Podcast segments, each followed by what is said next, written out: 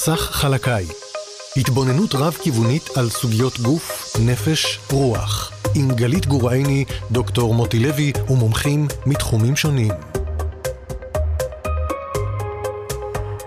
ברוכות, אה, ברוכים הבאות הבאים אה, לתוכנית סך חלקה, התבוננות רב-כיוונית על אה, סוגיות גוף, נפש, רוח, כאן ברדיו מהות החיים.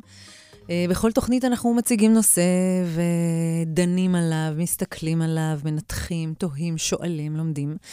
והפעם אנחנו נקדיש את התוכנית לנושא האלרגיה, האלרגיות. אה, אני אפתח בשיתוף, מסתבר שיש לי מחלה על כל תוכנית. זה כבר עבר. אני תמיד נחשבתי לטיפוס מאוד אלרגי, בגדול נמצאת במצב של רגישות יתר מתמדת, גם בגוף. Uh, זה התחיל בפריחה מכל דבר שלא היה 100% כותנה, ונעליים שלא היו מאור, אחר כך שנים של נזלת ואפצ'ים אינסופיים. Uh, באמת משהו שגרם uh, לאי יכולת לתפקד רגיל. אף סתום כל יומיים, ובגיל 30 פלוס התווספה לה איזו פריחה מפוארת, מגרדת, שבאה והלכה לפי רצונה. אה, בגיל צעיר קיבלתי את החיסון שנותנים אה, לפעמים לטיפול באלרגיה, סדרה של זריקות. זה עזר לתקופה מסוימת, קצרה. אה, הרבה תרופות אנטי-היסטמיניות שטיפלו בסימפטומים, אבל עשו תופעות אחרות. ועם הפריחה הסוערת ומלאת האישיות, היה גם uh, שימוש בסטרואידים שעזרו זמנית לכמה שעות, ואז הכל חזר בעוצמה חזקה יותר, קוראים לזה אפקט הריבאונד של הסטרואידים, ששוב מטפלים בסימפטומים ולא בשורש הבעיה. Uh, בסוף, כיום, uh, בעשור הרביעי שלי, יש סוף סוף הקלה גדולה בכל האלרגיות החמודות והקסומות. לא יודעת למה, אבל מאוד שמחה על זה. אה, עשיתי והייתי וטופלתי בהמון סוגי טיפולים הוליסטיים אה, במהלך השנים, ללא הקלה שאני שמתי לב אליה, אז זה נושא שמעניין אותי אה, במיוחד. אלרגיה, להגדרה היבשה, אלרגיה בעברית רגשת. היא תגובה חיסונית לא צפויה ולא רצויה של הגוף לחומרים שבדרך כלל אינם מעוררי מחלות, בעוד שתגובה חיסונית לחומרים מעוררי מחלות נחשבת לדבר חיובי, שבזכותו אנחנו נשארים בריאים רוב הזמן, הרי שאלרגיה היא תקלה, במרכאות, במערכת החיסון, ונחשבת תופעה שלילית. לנטייה לאלרגיה אומרים שקיים מרכיב תורשתי מובהק, אלרגיה ואי סבילויות למזון נובעות לרוב, כך אומרים, ממזון פגום או מזיק לגוף, או מזיהום בגוף כתוצאה מנטילת תרופה, זיהום אוויר ועוד. מלבד אלרגיה, קיימות תופעות אחרות של רגישות או אי סבילות, כמו למשל רגישות לפול, אה, או אי סבילות לסוכר החלב, תופעות אלו אינן קשורות במערכת החיסון ולכן אינן אלרגיות. אחת הסיבות לתופעת האלרגיה היא רגישות יתר של מערכת החיסון כלפי חומרים מסוימים הנמצאים בסביבתנו, אלרגנים. רגישות יתר זו עשויה לגרום לתסמינים שונים בהתאם לסוג האלרגיה, חומרתה ודרך החשיפה לגורם האלרגיה. החומרים עלולים להוביל לתגובות אלרגיות שונות מאדם לאדם. אה, מעוררי אלרגיה נפוצים, לדוגמה, הם אה, קשקשים, ריר ושתן של חתולים, אה, לטקס, עקיצת דבורים או צרעות, מזונות כגון חלב, ביצים, בוטנים, אגוזים, הפרשות וביצים של קרדית אבק הבית, אבקה מאבקני פרחים עונתיים, סוגי מתכות, תרופות מסוימות ועוד ועוד. אמ, אלרגיות התגלו תחילה בקרב קופים, מסתבר, כאשר מתיישבים אירופאים הגיעו לאפריקה במאה ה-19 והבחינו בכך שמספר קופים קרחים כשבחנו את סיבת התקרחותם, הם גילו כי הקופים הקרחים אלרגיים לקליפות העצים או לסוג מסוים של פרי, ואחת מהתגובות האלרגיות היא נשירת שיער. אוגוסטוס הייזנבורגר היה מדען וחוקר גרמני שחקר את התופעה. במהלך המחקר הוא גילה שהוא אלרגי לקופים, ועד היום הוא נחשב על ידי רבים למגלה האלרגיות. תסמינים של אלרגיה יכולים להיות קושי בנשימה עד חנק, הרחבה של כלי דם וירידת לחץ דם עד כדי הלם אנפילקטי, אובדן הכרה ובמקרים קיצוניים גם מוות, נזלת, יתושים ודלקות עיניים, כאב בטן של שלשולי הקאות, פריחות מכל מיני סוגים. אה, אבחנת האלרגיה לא תמיד ברורה, לעתים דרושה רמת חשד גבוהה מצד הרופא כדי להבין שהמחלה של החולה נגרמת למעשה מגורם אלרגני כלשהו. כאשר עולה החשד לאלרגיה, יופנה החולה לבדיקת אלרגיה. הבדיקות, אה, יש בדיקות עוריות, שאיפה, בדיקות דם. אה, כל מיני. הטיפול מתחיל קודם כל בזיהוי הגורם והימנעות ממנו. כאשר ההימנעות קשה לביצוע, עוברים לטיפול תרופתי. בין הטיפולים לאלרגיות ניתן למצוא תרופות אנטי-היסטמיניות, סטרואידים, נוגדי גודש ועוד. אה, עוד שיטה לטיפול באלרגיה היא חיסון, אימונותרפיה. כ-12 עד 25 אחוז מאוכלוסיית העולם סובלים מאלרגיה כלשהי. 25% מהציבור הישראלי, אחד מכל ארבעה אנשים, סובל מאלרגיה, ולפחות 50 עד 60 אחוז מהישראלים שסובלים מאלרגיה לא מודעים לזה בכלל. 15 מהישראלים שסובלים מאלרגיות נאלצים להתמודד איתם באופן יומיומי וגוררים את הסימפטומים לתקופות ארוכות, לעתים אף לאורך כל השנה. הגורם האלרגי הנפוץ ביותר בישראל, בעיקר במישור החוף והשפלה, הוא קרדית אבק הבית, יצור מיקרוסקופי שמשגשג בתנאי אבק ולחות על ריהוט וכהנה. אה, האלרגיה אליו מתבטאת בנזלת כרונית או אף סתום. לדברי רופאים ישראלים, אזרחי ישראל הופכים להיות יותר ויותר אלרגיים עם הזמן.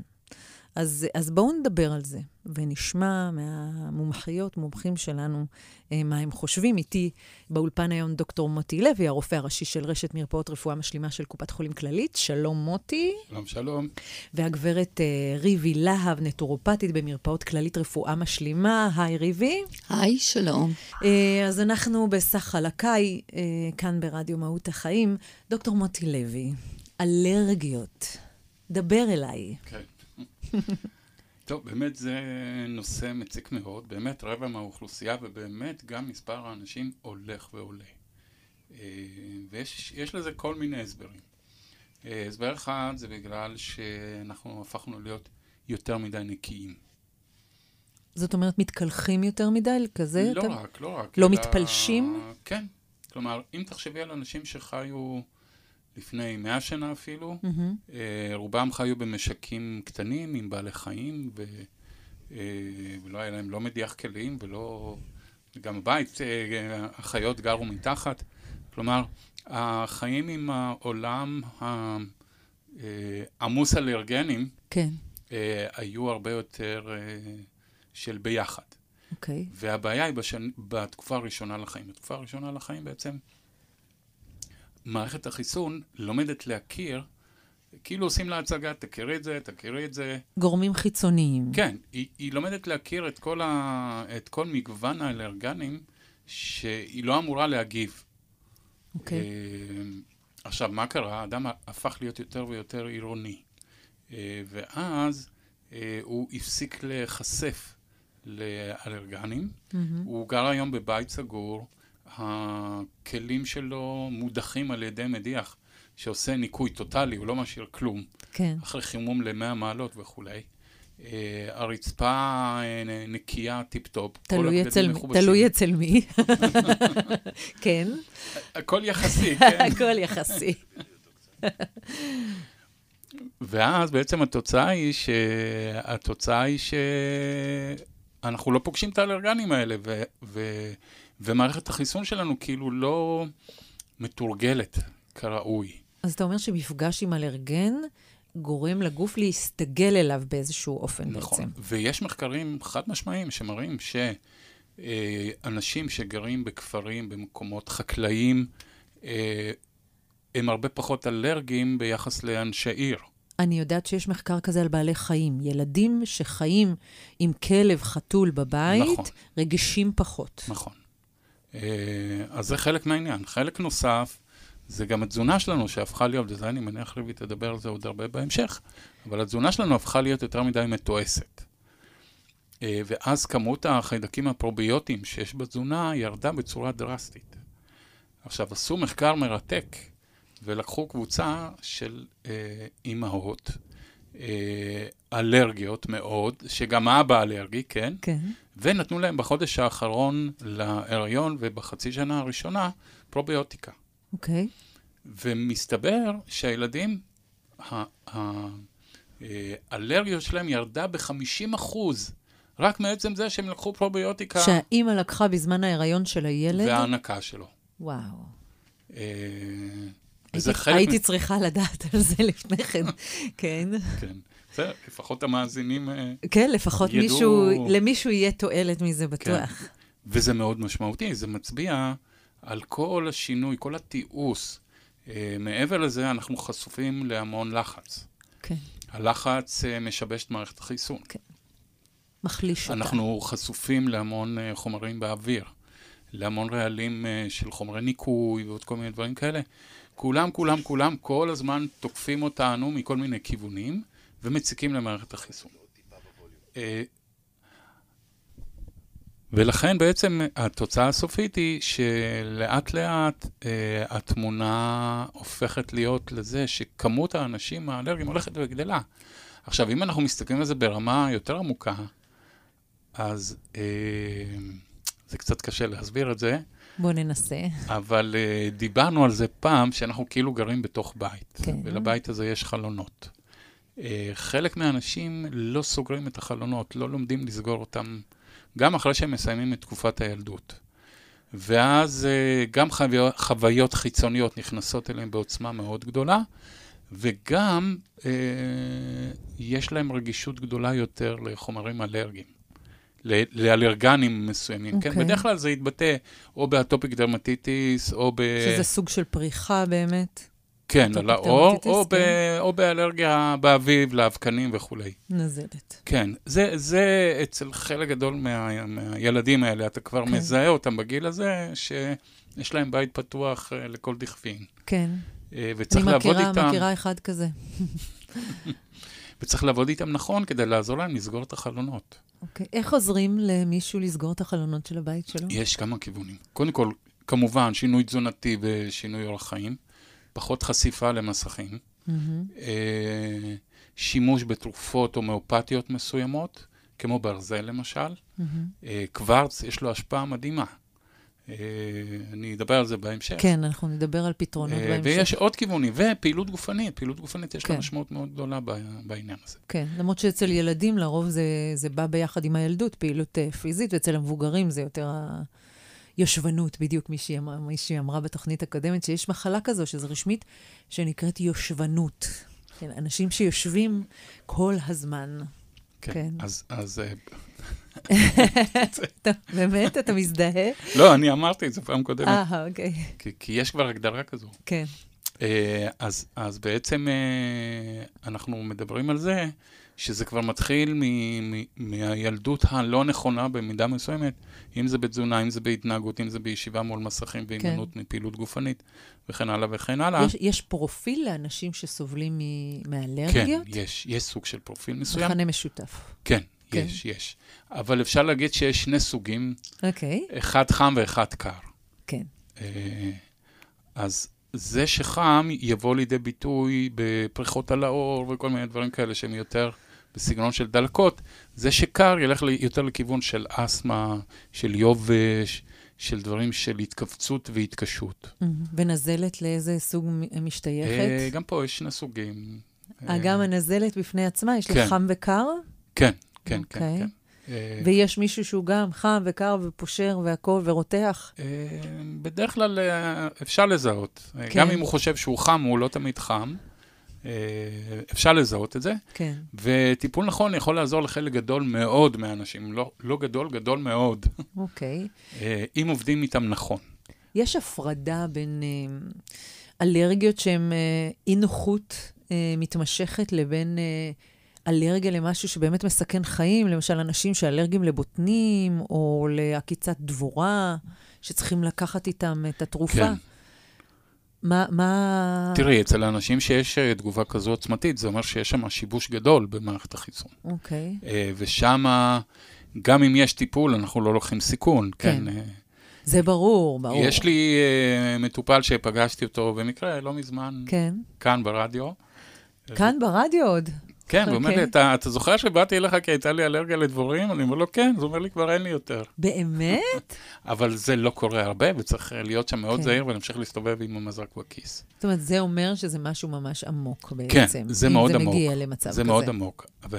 ובעולם של ההומאופתיה אנחנו מדברים על תהליך הדרגתי שבו האלרגיה מתחילה ממשהו חיצוני, אה, לאט לאט היא, היא הולכת ומעמיקה. כלומר, אם אני לוקח למשל ילד שיש לו, מה שנקרא בש- בשפה היומיומית, אסתמה של האור, כן. ואני אה, אה, מטפל בו רק בסטרואידים ולא עושה שינוי בתזונה וכל מה שצריך. אני יכול לטפל בסטרואידים, אבל למעט זמן, כן. ולא כטיפול קבוע לאורך תקופה מאוד כן. ארוכה. אה, אם אני מטפל בו נכון, אז אנחנו נצליח לפתור את הבעיה הזו. אבל אם אני משתמש אך ורק בטיפול שהוא לא פותר את הבעיה מהשורש, אז הבעיה לאט-לאט תתגלגל מבחוץ פנימה. כן. ותעבור בדרך כלל למצב אסמטי. אה, או תישאר יותר ברמה של אלרגיה אה, של באף. ובריריות, מהמם. או ממש ממש תעמיק פנימה עד לרמה של הריאות. כן. ולכן גם בתהליך הריפוי של הילדים האלה רואים משהו מדהים. אתה רואה ילד כזה שמקבל את הטיפול המתאים, כן. איך פתאום הוא חוזר להיות עם אטופיק דרמטיטיס. הוא חוזר אחורה בשלבים. נכון. זאת אומרת, למצב הפחות חמור. בדיוק. ורק אחר כך הוא בעצם מחלים מהאלרגיה שלו. זה ממש מרתק הדבר ממש הזה. עובר את השלבים בחזרה. והפוך, כן. וואו. כן. אנחנו מדברים הרבה על הבית, אה, שאנשים משאירים את החלונות פתוחים. דיברנו על זה בהקשר לתופעות אחרות רפואיות גם כן. אה, איך אנחנו יודעים מה התהליך הזה שבן אדם יש לו כל מיני בעיות עם הבית שלו, איזו בעיה אה, הוא יאמץ? זאת אומרת, אם זה יהיה דיכאון, אם זה יהיה אלרגיה, כי אנחנו מדברים הרבה על חסרים של ילדים אה, בגיל צעיר ועל אה, חוסר חשיפה לדברים שפעם נחשפנו, אבל אחד מאמץ אלרגיה ואחד מאמץ הפרעת קשב ואחד אה, זה. איך, זה. איך זה עובד, הדבר הזה? אה, זה שוב קשור לקטע של חום וקור. אנחנו כאילו צריכים לזהות את הילד, האם הוא ילד חם או ילד קר, ולפי זה אנחנו נדע די ב... ב... לקראת ודאות לאיזה כיוון הוא הולך, וזה ממש מעניין התהליך הזה. זה נשמע מעניין. כי הטיפוסים החמים אה, נוטים יותר למחלות דלקתיות ופחות למחלות של התקשות. אוקיי. והטיפוסים הקרים הולכים יותר לכיוון של תהליכי התקשות. אה, ואז אנחנו נראה שם יותר אה, אה, אסתמה שהיא לא דלקתית, אנחנו נראה יותר בעיות על החושים, רגישות יתר, אה, מה שנקרא חוסר ויסות. אז זה תלוי. תלוי אופי, אישיות וגוף. כן. בעצם, ממש כן, אינדיבידואלי. אבל גם, גם הסביבה כמובן יכולה לתרום בצורה משמעותית כן, לילד כזה או לילד אחר. ברור. אה, אבל, אבל בהחלט, אתה יכול לזהות את הכיוון כבר, אה, וכשאתה רואה את ההורים, אתה גם יכול לשער לאן הילד הולך. כן. לא במאה אחוז, אבל, אבל זה נותן לך תמונה, אלא אם כן, למשל, אם שני ההורים חמים, הסיכוי שהילד יצא קר הוא, הוא קטן מאוד. כן. אה, ואז קשה, כלומר, רוב הסיכויים שהוא ילך לכיוון מסוים. חם. כן. כן. אה, שזה בעצם המחלות שבהומאופתיה אנחנו קוראים להן מחלות פסוריות. פסוריות? מושג כזה, כן. אוקיי, של מחלות חמות יותר. אוקיי. אה, ואם- זה נשמע מרתק. כן. הראה לי את הוריך ואומר לך איזה חום או קור אתה. ממש. כן. ואז לפי זה גם אנחנו יודעים איזה תזונה לתת לילדים כן. האלה. תזונה מחממת, מקררת וכולי. כן. אז בקיצור, יש לנו מגוון באמת רחב. המכנה המשותף, בגדול, זה הבית בלי חלונות. בלי חלונות, שהכול נכנס. כן, כי זה יכול להיות גם במערכת לא יודעים העיכול. לסגור חלונות. כן. אני יכול גם להשאיר אה, פתחים בתוך מערכת העיכול ולתת לחלבונים מסוימים להיכנס לגוף לפני שהם עברו עיכול טוטאלי. מה זאת נגיד אומרת? חומצות אמינו או דברים כאלה שהן מחוברות ביניהן. אה, מערכת העיכול יש לה משמעות מאוד גדולה, הרבה פעמים יש לנו אלרגיות למזון. אוקיי. עכשיו, אלרגיה למזון זה בעצם תגובה עוצמתית מאוד לאיזשהו חלבון במזון עצמו. אה, אם זה בוטנים או אם זה כל אחד אחר. כן. אה, ואז כשהילד פוגש חלבון כזה, הוא מגיב בעוצמה כאילו הוא נמצא בסכנת חיים. והוא באמת מסכן גם את החיים שלו בגלל התגובה הלא פרופורציונלית שלו למזון הזה. יש לנו דרך לדעת לאיזה, באיזה מזון מדובר? אנחנו יכולים להגיע למסקנה הזו? אה, שהילד רגיש למזון הזה כן, או הזה. יש בדיקות שמוצאות את זה. שיש בדיקות להכל? אתה יודע, כי לא יש להכל, אנשים, נגיד, לחלק, אה, כן, יש- אין להכל. אין אומרים להכל. ששום זה נורא נורא בריא, ואני יודעת על בן אדם אחד לפחות, שאומר שכל פעם שהוא אוכל שום זה עושה לו ממש ממש רע. אז זה לא אלרגיה ממש, במלוא מובן המילה, אבל זה בהחלט רגישות שמביאה כן, לכל מיני השאלה, תופעות. זהו, כי, כי יש הבדל בין אלרגיה. באלרגיה יש הגדרה ברורה. זה מפעיל אה, את המערכת החיסונית. תאי דם מסוימים, לבנים, שמייצרים תגובה מסוימת. זאת התגובה של אלרגיה. אבל אם למשל מישהו אוכל שום והוא עושה לו קצת אה, גסטריטיס קלה, לא, אבל זה יכול לעשות כאבי בטן, שלשולים והקאות, זה כן... אה, כן, אבל זה יותר אלרגיה. סוג של אי סבילות. לא, זה לא חייב. אוקיי. זה יכול להיות ויכול גם לא הבנתי. להיות. צריך לבדוק אותו יותר לעומק כן. כדי להגיד בצורה חד משמעית האם זה אלרגיה או האם כן. זו בעיה אחרת. כי באמת מזונות זה משהו שקשה נורא אה, לסנן. נכון, אבל בואי נגיד שאם מערכת העיכול עובדת טוב והיא לא דליפה, נקרא לזה ככה, אוקיי? אז יש פחות בעיות באופן, באופן יחסי של רגישות למזונות מסוימים, קשיים לעכל מזונות מסוימים. מה מאפיין מערכת עיכול שעובדת אה, רגיל? שאתה יודע שהיא... אתה יכול לאכול הכל. שאת... ו... שאין כאבי בטן, שאין שום תופעה שקשורה שום למערכת העיכול. וגם, אבל לא רק, זה אפילו על האור. כלומר, יש כאלה, זה קצת לוקח אותנו לכיוונים אחרים, כן. אבל אני... אני אוהבת ללכת לכיוונים אחרים. תכף נחזור. יש כן. מחלה שנקראת אורטיקריה, אה, סרפדת בעברית. כן, אה, מכירה, מכירה. עכשיו, מה שמאפיין במחלה הזאת זה חולשה במערכת העיכול, שמאפשרת כניסה של מזונות שלא התפרקו באמת באמת עד הסוף, והם כאילו מסיימים את הפירוק שלהם על האור. זה מייצר מצב של דלקת. Mm. עכשיו, אני מדבר איתך לא קונבנציונלית עכשיו, ברור. כי קונבנציונלית זה לא, לא מקובל. כן. אבל עובדה, כשאני מטפל באנשים כאלה במערכת העיכול שלהם, הבעיה חולפת ולא חוזרת יותר. אתה מטפל במערכת העיכול והפריחה עוברת. נכון. כי אני בעצם עוזר למערכת העיכול, א', לסגור את עצמה יותר טוב, וב', לפרק עד הסוף את המזון שנכנס פנימה. הבנתי. כי צריך להבין שכשאני אוכל מזון, אני אוכל מהות חיצונית.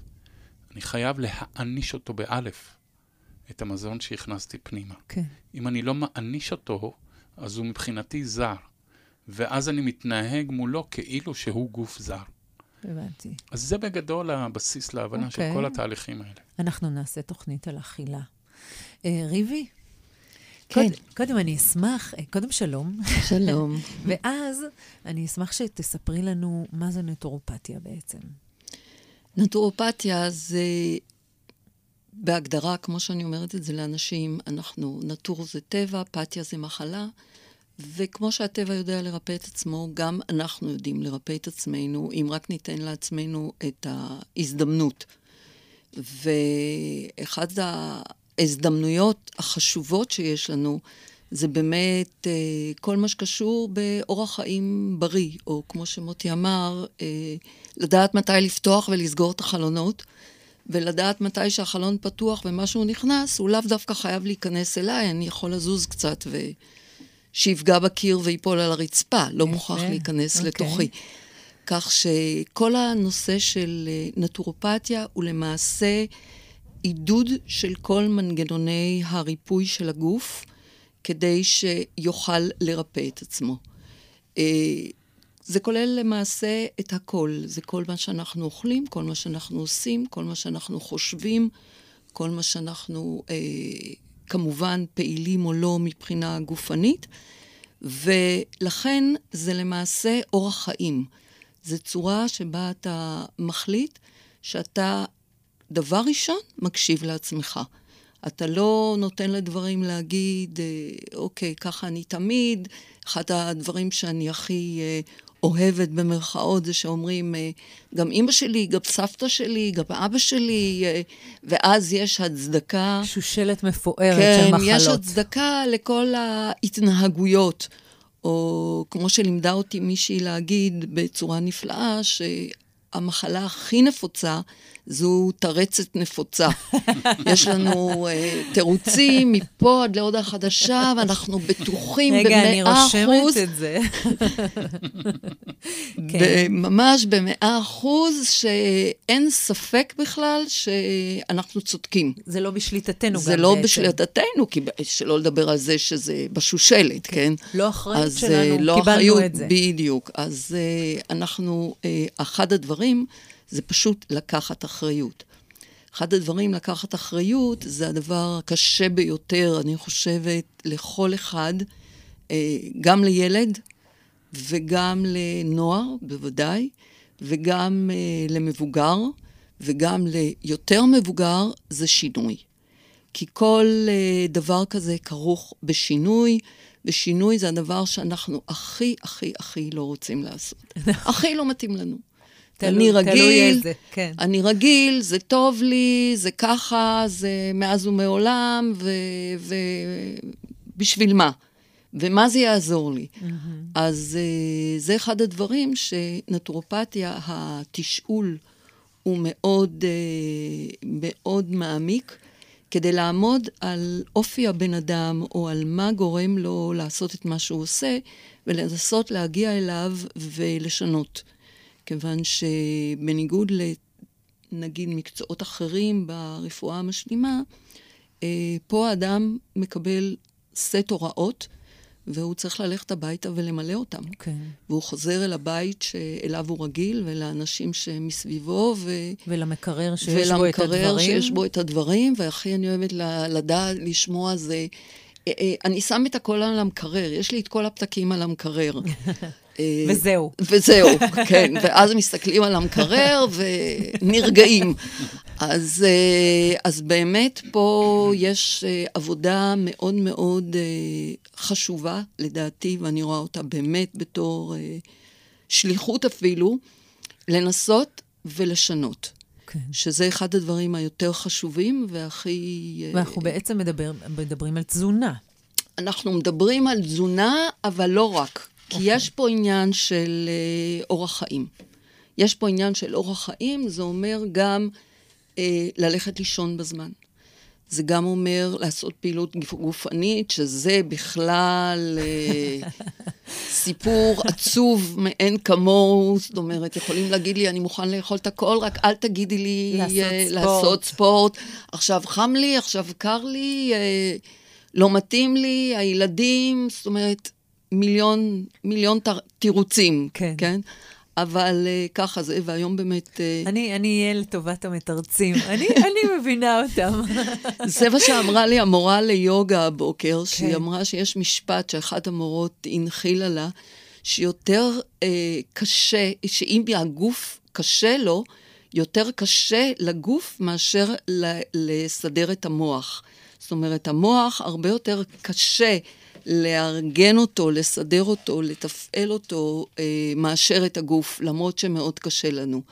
כי זה ככה, אנחנו חיים בתוך עצמנו, ואנחנו חושבים שאנחנו עושים לעצמנו את הכי טוב, אבל לא תמיד.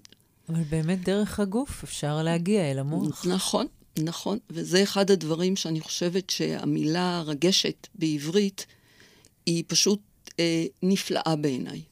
פשוט נפלאה בעיניי למושג אלרגיה, כיוון שהיא, אה, אני חושבת שהיא משלמת, משלבת שתי, שני, שתי גישות. אחד זה, אה, אני לא מרגישה, זאת אומרת, אני עכשיו במצב אלרגני, אז אני לא מרגישה. נורא טוב לי, אני אה, חולה עכשיו, אני לא מרגישה טוב. זה גם לא נותן לי אפשרות להרגיש. הכל זז הצידה הכל בעצם. הכל זז הצידה. כי אני, יש לי אפצ'י. נכון, יש לי אפצ'י, אני דומעת, אני לא מרגישה טוב. או לא, לא מרגיש כלום. טוב, זה כן. בהחלט בגברים אה, אה, לא פחות בוודאי, מאשר אצל בוודאי. נשים. ואז יש לי הצדקה מוחלטת לא להרגיש. אם מישהו פונה אליי, אז אני...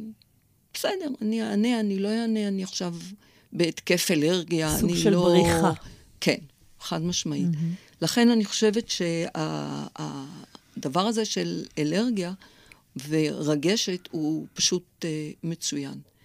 אחד הדברים באמת הראשוניים זה uh, מזון. כיוון שמזון, uh, אחד הדברים שמפתיע תמיד אנשים, זה השאלה שאני שואלת אנשים uh, שבאים אליי עם תופעות אלרגניות, זה מה אתה הכי אוהב לאכול. בדרך כלל, מה שהכי אוהבים, כן. הכי הכי מפריע. כיוון שמוצרי חלב, ואני עכשיו לא מתייחסת לעובדה אם חלב זה טוב או לא טוב, לא כן. נכנסת בכלל לסוגיה לא הזאת. לא ניכנס לזה. אבל הרבה מאוד אנשים זה, על זה מבוססת התזונה שלהם, או ילדים, חלב. כל המעדנים, כל מה, כל מה ששייך לזה. מובן, כן. שלא לדבר על... מעדנים, גבינות. על גבינות. מנגו, לא לדבר על זה שהגעתי פעם עם ידידה מאוד טובה, היא התנפלה על גויאבות, שיצאו הגויאבות לשוק, והן בעונה מאוד קצרה, והיא בכלל לא ידעה, היא אמרה, אכלתי גויאבות כל החיים שלי, אני לא יודעת למה. אבל היא לא אכלה כל כך הרבה גויאבות כמו שהיא אכלה באותו יום. ככה שבאמת מערכת העיכול שלנו הוא, היא אחד המקומות הראשוניים שבה נטפל בנושא נטורופתיה, כיוון שנטורופתיה מורכבת באמת משינוי אה, תזונתי, מכל מיני אה, צמחי מרפא, ויטמינים, מינרלים, תוספים שונים אחרים, פרוביוטיקה, שזה לדעתי צריך לשים במים. אחד הדברים הכי חשובים שיש זה חיידקים אה, טובים למערכת העיכול, שמשפרים את העיכול, משפרים באופן כללי את ההרגשה, גם מבלי שלא שמים לב. כן. זאת אומרת, גם אם חוזרים ואומרים לי, אה, זה לא עשה לי שום דבר, כן. אז אני לפעמים שואלת, אה, אמרת לי, או אמרת לי שלפעמים כואבת לך הבטן אחרי שאתה אוכל את זה או את זה? כואבת לך עוד? אה, באמת, לא שמתי לב שלא. זאת אומרת, כל מיני דברים שמאוד כן. חשובים בנושא הזה. כך שתזונה, סליחה, היא מאוד חשובה. מעבר לזה, אנחנו מסתכל, אני לפחות מסתכלת על uh, מה המטופל מביא. אם זה נושא של אף, למשל, נזלת, כן. אם זה קדחת השחת, אחת כמה וכמה, שאז גם העיניים מצועפות, גם אין אוויר לנשימה. זאת אומרת, עד כמה הבן אדם לא רוצה לראות את החיים שלו. עד כמה הבן אדם רוצה להיות בעולם מטושטש. עד כמה זה מתאים לו לא בדיוק לענות להכל, לראות את הכל וכולי. ככה שפה בא לידי ביטוי התשאול באמת, והעבודה עם המטופל כדי להביא אותו לשם. כי בדרך כלל... אה, הרפואה שבה אני עוסקת, שבה אנחנו עוסקים בכלל ב, ב, במשלימה, כן. היא הוליסטית, היא מטפלת באדם כולו. אני לא נותנת סטרואידים ואני לא נותנת שום טלפסט או שום תרופות אחרות שעוזרות כן. לאלרגיה, אלא אנחנו באים אל האדם ומדברים איתו. מתי זה התחיל? מתי זה קרה? מה קרה אז? אז זה נשמע כרגע כאילו אה, אולי איזשהו אה, משהו של ניו אייג' או משהו כזה, אבל שאדם יושב מולי ופתאום מישהו מברר איתו דברים. שואל אותו על שואל עצמו. שואל אותו על עצמו. עובר איתו על בדיקות הדם, וההסתכלות לעתים על בדיקות דם היא קצת לחומרה יותר מאשר ברפואה המערבית, למרות שזה אותן בדיקות דם, אבל לפעמים תוצאות אני מתייחסת אליהם יותר בחומרה, כן. מאשר... אה, כי יש דברים שהרפואה הקונבנציונלית לא רואה בהם בעיה. אני לא חושבת שהיא לא רואה בהם בעיה, אני חושבת שהיא מחכה שהיא תהיה ממש אקוטית. הבנתי. זאת אומרת, כי אז יש פתרון. ואני לא, חס וחלילה, לא מעבירה כן. ביקורת, אין ספק שאנחנו חיים היום עד 120 בגלל uh, שיש לנו רפואה כן. טובה ו- וכולי. אבל uh, להבין למה להבין, להסתכל על בדיקות דם, לראות שדקה קודם יכול להיות שהכבד עמוס, הוא לא בהכרח כבד שומני, אבל אם הוא כבר עמוס, אז כדאי שנעשה משהו בעניין, כדאי שנשנה את אורח החיים. כן. ואז זה הרבה פעמים מאוד מאוד משפיע, ואנשים אה, מקשיבים. שלא לדבר על ילדים, שזה בכלל אחת האהבות הכי גדולות שלי, שהם אה, צריכים להגיע עם ההורים, ואז אה, ההורים לעיתים אומרים, אה, אבל אנחנו עושים כל מה שצריך, והילד אומר לא. והאימא לא, מאוד לא. מופתעת, לא. כן, ממש לא, ככה. והאימא אומרת, אבל אה, זה ככה? והוא אומר, לא, אני לא מרגיש ככה. וזה אחד הדברים היותר מסובכים, להביא את ההורים לזה שיהיו קשובים, שיסתכלו... שלא יחשבו שהכל בסדר. שיקשיבו כי, באמת. כן, כן, כי אנחנו הורים באמת, אני בטוחה במיליון אחוז, גם אני, יש לי שני בנים, ואני בטוחה שעשיתי את המיטב. לא יודעת אם תשאלו אותם אם הם ככה יחשבו. כן. כי כל אחד מאיתנו משתדל לעשות, אין בית ספר להורים, כן, או יש בית ספר להורים, אבל uh, כן. בסופו של דבר אנחנו עושים uh, כל מה שנכון לעשות, כן. בעינינו.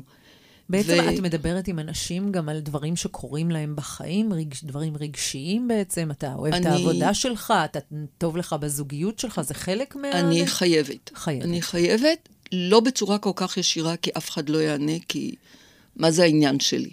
אבל אם אנחנו מגיעים ל...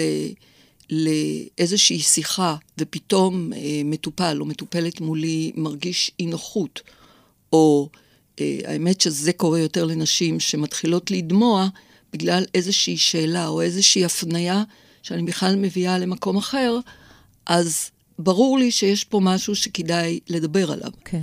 ואז מעבר לתזונה, יש פרחי באך, שזה משהו רגשי, או כל מיני גם תוספי מזון שיכולים לעבוד אה, קצת על המצב הרגשי, העצבי, כדי להביא אותם אה, למקום טוב. קצת לדבר על מתי זה קורה, אה, האם שמים לב לזה. זאת אומרת, עצם העובדה שאני מבקשת מהם לשים לב מתי זה קורה, כבר טיפה מחבר לעצמם. כיוון שאם אני לא הסתכלתי עד עכשיו, ורק uh, אכלתי כי אני אוהבת, וכי ככה וכי ככה אני רגילה, כן. Okay. וכי לא נעים לי כי אני הולכת uh, להורים של, זה אחד הדברים שאני הכי אוהבת, אני הולכת להורים של הבעל שלי, ואם אני לא אוכל, יהיה לי סיפור עם החמה.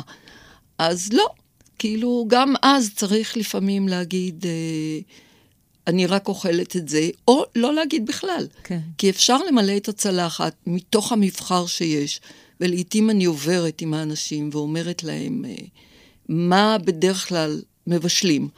ואז אנחנו עוברים דבר-דבר כדי לראות מה ניתן לאכול בלי כן. לגרום כן. לסכסוכים משפט, משפחתיים. משפחתיים ומשפטיים. ומשפטיים.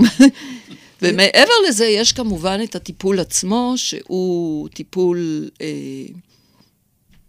הייתי אומרת, אה, באמת מקום של שינוי אדיר שצריך אה, לעשות בתזונה, ופה מאוד חשוב לטעמי אה, תיאום הציפיות. כי שלא יחשבו שהמטופל... שאת תטפלי בהם והם לא יצטרכו לעשות שום דבר, לזה את מתכוונת? לא רק זה, אלא כמה זמן זה ייקח. כמה זמן זה ייקח. כי כשאני, אה, יש לי כאב ראש ולוקחת אה, כדור מכל סוג שהוא, זה עובד, מקסימום אני כן. לוקחת עוד כדור וזה עובר מיד. כשאנחנו מטפלים בתזונה, בשינוי אורח חיים באופן כללי, בהסתכלות, בכל מה שדיברתי עליו, זה לא במיידי. יש הקלה, יש בפירוש הקלה כבר ב... בטרימסטר הראשון, כמו שאני קוראת לזה, אבל אה, זה רק התחלת הדרך, ורק צריך להמשיך ו- ולעשות דברים, ואני תמיד לכן, תיאום הציפיות הוא כמה זמן זה ייקח. כמה זמן זה ייקח, באמת? אה, אני, בממוצע תהליך. הממוצע, אה, אני חושבת שבין חודשיים וחצי לשלושה, mm-hmm. יש אני לפחות יכולה להעיד שאנשים פשוט נפטרים מכל מיני בעיות. הם כן. נכנסים ואומרים, זה לא יאומן. כן. זה צריכים אחר כך לפחות עוד שלושה חודשים, זאת אומרת, סיפור של חצי שנה, אבל זה לא אומר שחצי שנה הם סובלים. כן. אה, כל הזמן. כן. כי תמיד אומרים, אה, מה, אני כל הזמן אהיה ככה? זו השאלה, כל הזמן אני אהיה ככה. לנצח אני לא אוכל גבינה צהובה? לנצח, בדיוק, בדיוק. מה... אף פעם, אפילו לא בחתונה. ואי אפשר חתיכת שוקולד, ורק קצת וכולי, אז אפשר, אפשר, אבל בהדרגה. אוקיי. את רואה גם פרופיל? של אנשים אלרגיים, זאת אומרת, כל האנשים שמגיעים, נגיד, עם אלרגיה של אה, נזלת ואפצ'ים, אז את רואה ביניהם מכנה משותף, וכל האנשים שמגיעים עם פריחה מגרדת, את רואה ביניהם משהו משותף? הייתי אומרת שהרבה אנשים שעובדים, למשל מורות, כן, להפתעתי, כן. המון אומרות, אני לא זוכרת מתי נכנסתי לכיתה אה, בלי טישו, אחרי שעברתי את הטיפול. כל הזמן יש להם ענייני נזלת. לא יודעת למה. אולי בגלל שבאמת... אה, לא יודעת. אני לא רוצה להיכנס לכל מיני השערות. למוטי בטח כבר, למוטי כבר יש רעיון. או להגיד אה, ככה או אחרת. אה, הרבה מאוד אה, הייטקיסטים, עניינים של נזלות ופריחה. זה בגדול. כן. אני חושבת שיותר... אה, יותר נשים מגיעות בנושא של אה, באמת אה, קדחת השחת. כן. יותר גברים בנושא קדחת של... קדחת השחת זה, זה נזלת, גם נזלת ועיניים דומות וכל כן. uh, כן, מה שקשור מעבר. לזה. כן. לא רק, לא רק. עונת מעבר, תמיד אומרים, עונת מעבר זה הכי גרוע. כן. אבל אני, גם פתאום... לפעמים עונת המעבר מתפרסת על 12 חודשים. כן, סוג של. סוג כן. של. Uh, אבל, אה, וגברים, הרבה מאוד פריחות. הרבה מאוד פריחות. אז אה, אולי בנושא של חם וקר, שמוטי יותר כן. אה, אה, יכול לאפיין את האנשים האלה, אני יותר מאפיינת את זה בנושא של אה, אה, מקומות סגורים. אה, אני יכולה להעיד שאפילו להייטקיסטים, אני מבקשת מהם אה, שלא יצחקו עליהם שהם ניו אייג'ים, אבל לשבת עם מבער עם שמנים מטריים, כי לעיתים, ה... יש, א', יש את התסמונת של הבניין החולה, שהוא מאוד מוכר. אה, יש, מה זה? יש פטרת בתוך המזגנים. אוקיי. אני גם מבקשת בבית תמיד שמחליפים, שמנקים את הפילטרים כן. במזגנים, אה, לקנות בקבוק קטן של אה, שמן עץ התה או שמן לבנדר, הטרי, ולהזליף על זה, וזה פשוט אה, משנה, עוזר מאוד לנשימה, מאוד עוזר לנשימה, וכנראה שמשהו בסגירות של המקומות האלה מאוד מאוד מפריע. כן. לכן, אה, לפעמים אתה, אתה יושב עם מבער על יד השולחן שלך, אתה לא עושה שום דבר למחשב, לא קורה כלום. בדרך כלל, אם אנשים סובלים מקדחת השחת, זה שלושה שמנים. זה שמן הטרי טימין, עץ התה ולבנדר. כן. כי טימין הוא מאוד אנטי-דלקתי, עץ התה הוא גם אנטי-דלקתי, אבל יש לו את הפטרת, את העניין של האנטי-פטרייתי. כן. ולבנדר, שהוא שמן הפלא. הוא טוב להכל. הילדים שלי, גם אם אה, אני לא יודעת מה, יגידו לי כן. לשים לבנדר.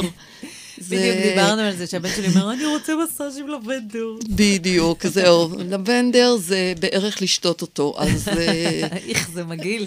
אה, מתרגלים. מתרגלים. על כל פנים, אה, זה מאוד מאוד מאוד עוזר, כן. השמנים האתריים. בלי ספק זה גם חיצוני, זה נעים, כן. זה לא משהו שהוא מעיק.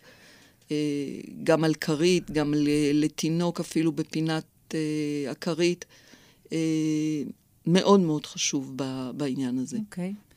טוב. מהות החיים. סך חלקאי, אה, כאן ברדיו מהות החיים, אנחנו מדברים על אלרגיות. מוטי, דיברת על, על ריבוי של אלרגיות בגלל חשיפה למזון מעובד, מתועש, נכון? כן. אתה יכול להסביר את זה? מה זאת אומרת?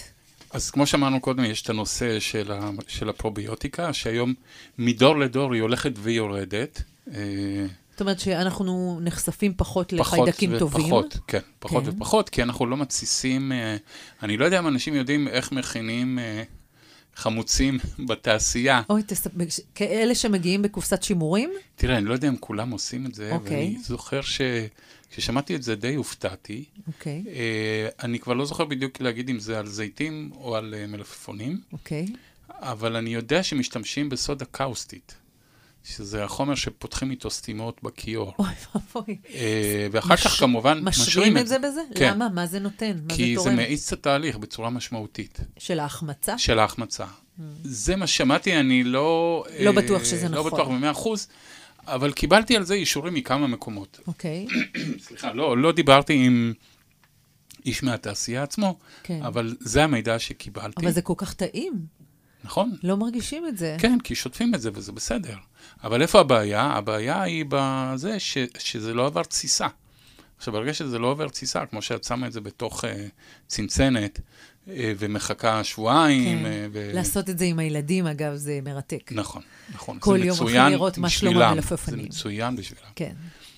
ואז בעצם יש שם את התהליך הזה של התסיסה וההתמרה של סוכרים וכולי, ואז יש התרבות של חיידקים פרוביוטיים, שכשאני אוכל את זה אני מקבל אותם. אני מקבל אפילו קצת ב-12 על הדרך. אה, אז זה ירד לנו מהפרק, כי היום רוב התעשייה בעצם לא עושה תהליך כזה ארוך, לפחות עד כמה שאני יודע. אה, אז זאת בעיה אחת. בעיה שנייה זה שכל הדגנים מטופלים בכל מיני חומרים אה, שאנחנו בסופו של דבר נחשפים אליהם. אורז נאמר? אורז, חיטה, כן. כל מיני, אה, לגבי חיטה, אני יודע את זה בוודאות, לגבי כן. אורז, לא בצורה חד משמעית, משתמשים בכל מיני מונעי התפתחות של פטריות, למשל. כי הפטריות האלה יכולות לייצר חומרים שהם באמת מסוכנים לבני אדם. אוקיי. ואז אין כל כך ברירה. אה, אז נאלצים אה, להשתמש בזה.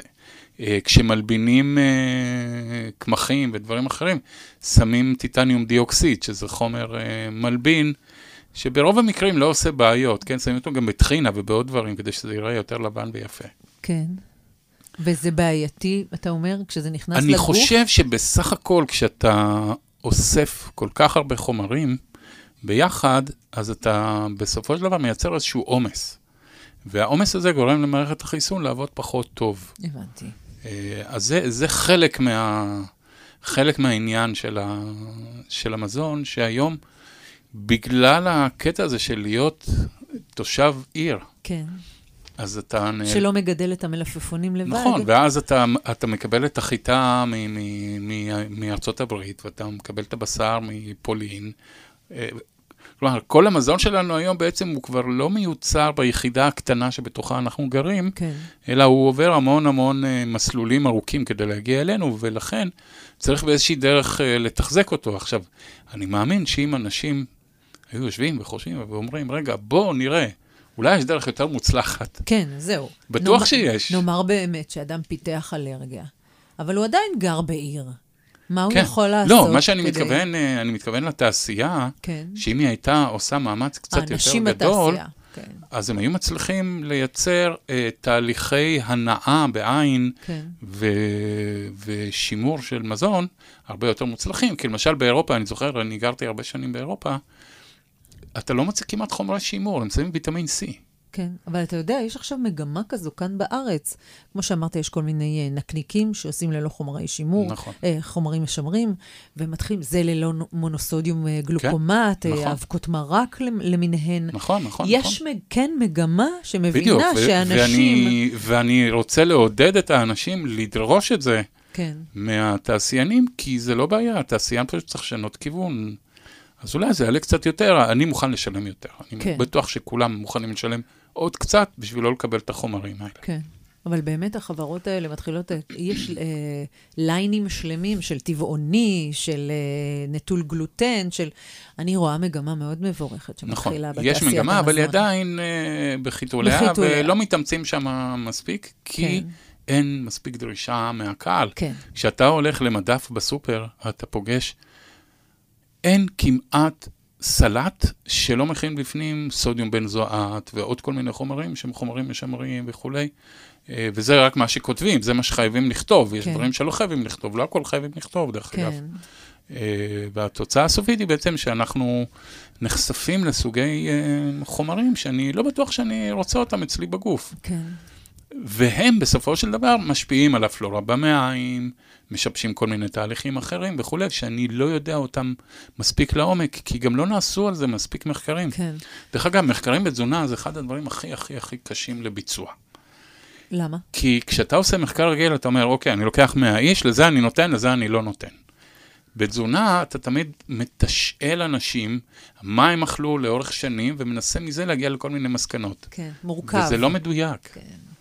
אז בקטע של אלרגיות, יש משמעות לאיכות כן. של המזון שאנחנו אוכלים, אה, אה, מאוד גדולה. ולפעמים בן אדם יכול להגיד לך, אני אלרגי לאורז. אין סיכוי. שזה ש... האורז עצמו שזה שעושה את זה. נגיד הסיכוי הוא באמת קלוש, כן. באמת קלוש. אוקיי. אה, רוב הסיכוי שכל הטיפולים והחומרים שמסביב קצת שיבשו משהו בתהליך של האורז. או תהליך הגידול של האורז לא היה בסדר, זה כבר כן. סיפור אחר. או ששילוב של אכילת אורז עם עוד כל מיני דברים מביא תמונה כזו. אה, נכון, נכון. זה, זה גם יכול להיות, לדעתי. כי כן. אנשים עושים, אה, מאוד קשה לפשפש ולהבין את הדבר הספציפי המדויק. נכון. אה, שמביא לתופעה הזו. אז, אז כשאומרים אה, אה, שאנחנו נהיים יותר ויותר אלרגיים כאן, למה? זה בגלל זה? זה חלק מהעניין. כמו, כמו שאמרנו, האוכל? ירידה בכמות החיידקים זאת הפרוביוטיים. אומרת, יש בזה גם החמרה בעניין הזה? כן, ה- יש עלייה. העירוני וה... בהחלט, והמזון? יש עלייה, לדעתי, ב-20 או 30 שנה האחרונות, של בין 5 ל-10 אחוז בכמות האנשים האלרגיים ביישובים העירוניים, כי אתה חשוף להמון המון חומרים גם באוויר וגם במים. אה, זאת אומרת, גם זיהום אוויר וגם אה, זיהום דברים אוויר שעולים מים, המים? נכון, וגם זיהום של ירקות.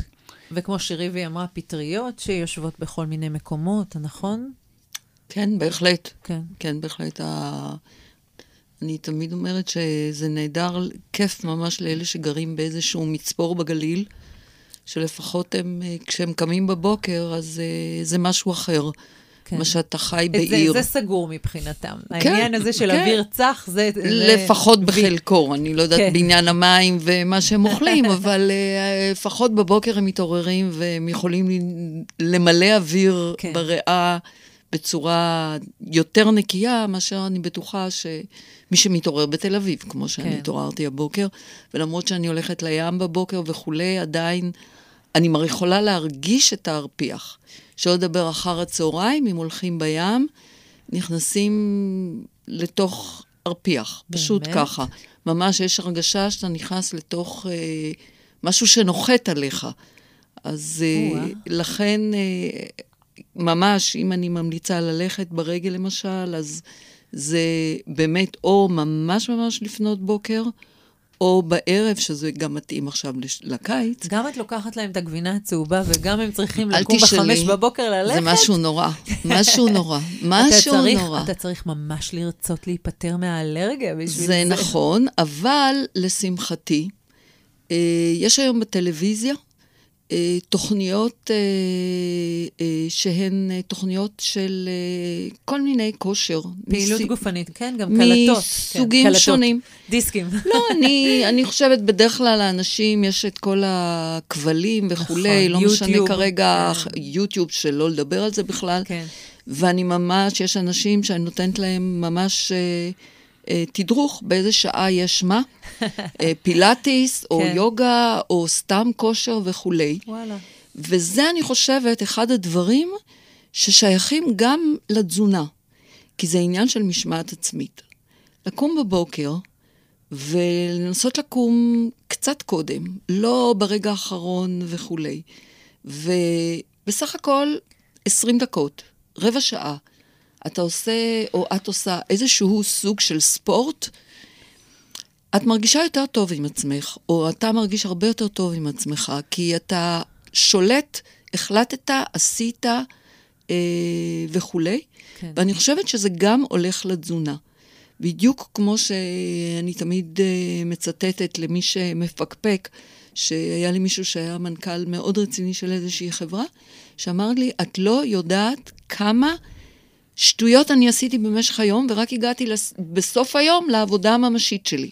אוקיי. וזה שיכולתי פתאום לסווג את התזונה שלי, מה שטוב לי ומה שלא טוב לי, מה נכנס לי לגוף ומה לא נכנס לי לגוף, גם עזר לי להסתכל על שולחן העבודה שלי בבוקר ולהגיד, את זה אני יכול לתת למישהו לעשות. אני יכול רק לבדוק שהוא עשה. כן. כן. אני לא מוכרח לעשות את הכל בעצמי. לכן, אה, מאוד מאוד חשוב העניין כן. הזה של הספורט. לא כל כך, גם כמובן אין כמו ספורט להבראה, אין כמו ספורט להבראה, אבל אני חושבת שזה חלק מתהליך. ואני יודעת שאולי המאזינים אה, ייבהלו מיד, כי זה הדבר שהכי לא אוהבים אני לעשות. אני הכי. לא, הכי לא, הכי לא, זה אפילו לא. לא הלא רצון, זה באמת איפה להכניס את זה. אני אייצג עכשיו את אומת התרצנים, אוקיי? אני שום בעיה. תרצנית מוסמכת. והעניין הזה באמת גם של תזונה וגם של, אה, של ספורט, שזה נראה מאוד יפה, ואני גם יודעת שזה נהדר וזה יהיה לי טוב, אה, כל הדברים, ואני ארגיש חזקה ואני ארגיש כלילה ואני ארגיש הרבה דברים טובים. יחד עם זאת, קמים בבוקר ילדים, כלבים, החתולים, העבודה, וצריך ללכת לפה, ולפעמים כל היום נמצאים מחוץ לבית. את מתאימה לבן האדם באופן אה, ריאלי לאורח החיים שלו את, ה, את התוכנית שיש לך בשבילו? בוודאי, את פשוט ממש הרמת לי להנחתה. או, כי בשביל אחד זה אני פה. הדברים שאני. הכי אוהבת, כן. זה להגיד, תשבעי, בת כמה הבת שלך? בן כמה הבן שלך? את גר לבד, את לא גר לבד, יש תשאול כזה נחמד. כן. ואז אני אומרת, אוקיי, עכשיו אתן הולכות לקניון, במקום לקנות כל מיני דברים, תקנו דלגיות. אוקיי. מה דעתכן לשים, לשים מוזיקה בבית? זה גם bonding נהדר עם הילד. נכון. זה לא אנחנו מוכרחים... עושים. בלי אה, דלגיות. זה. יש לי עכשיו נכד בן שנה ושבעה חודשים, כן. ואנחנו שנינו עושים יוגה. זאת אומרת, הכי כיף שלו זה עושים יוגה, כן? זה לעשות את הכלב ההפוך הזה, כן. ואז הוא גם מראה לי שהוא יכול להגיע עד, עד הרצפה, ואפילו אנחנו עושים לנו גשר וכולי, אז זה לא צריך הרבה זמן, זה כן. הקטע, שהחשיבה? שלנו, כן. החשיבה שלנו. היא... לשלב את זה עכשיו אני צריך, הילדים. בדיוק, עכשיו אני צריך ללכת לקנות uh, את הבגדים, זה דבר ראשון, בגדים ברור. ו- ברור. ו- קודם ונעליים, כל, לפני. שמתחילים לרוץ, יש, צריך אה, נעליים, טייץ, גופייה. בדיוק. ואת הדבר הזה ששמים על הזרוע, שבו מאוד מאוד הפלאפון חשוב, מאוד מאוד. חשוב. לא פחות חשוב, זה האביזרים הטקטיים, מה שאני קוראת וזה. אז לא, אז זהו שלא. אל תקנו.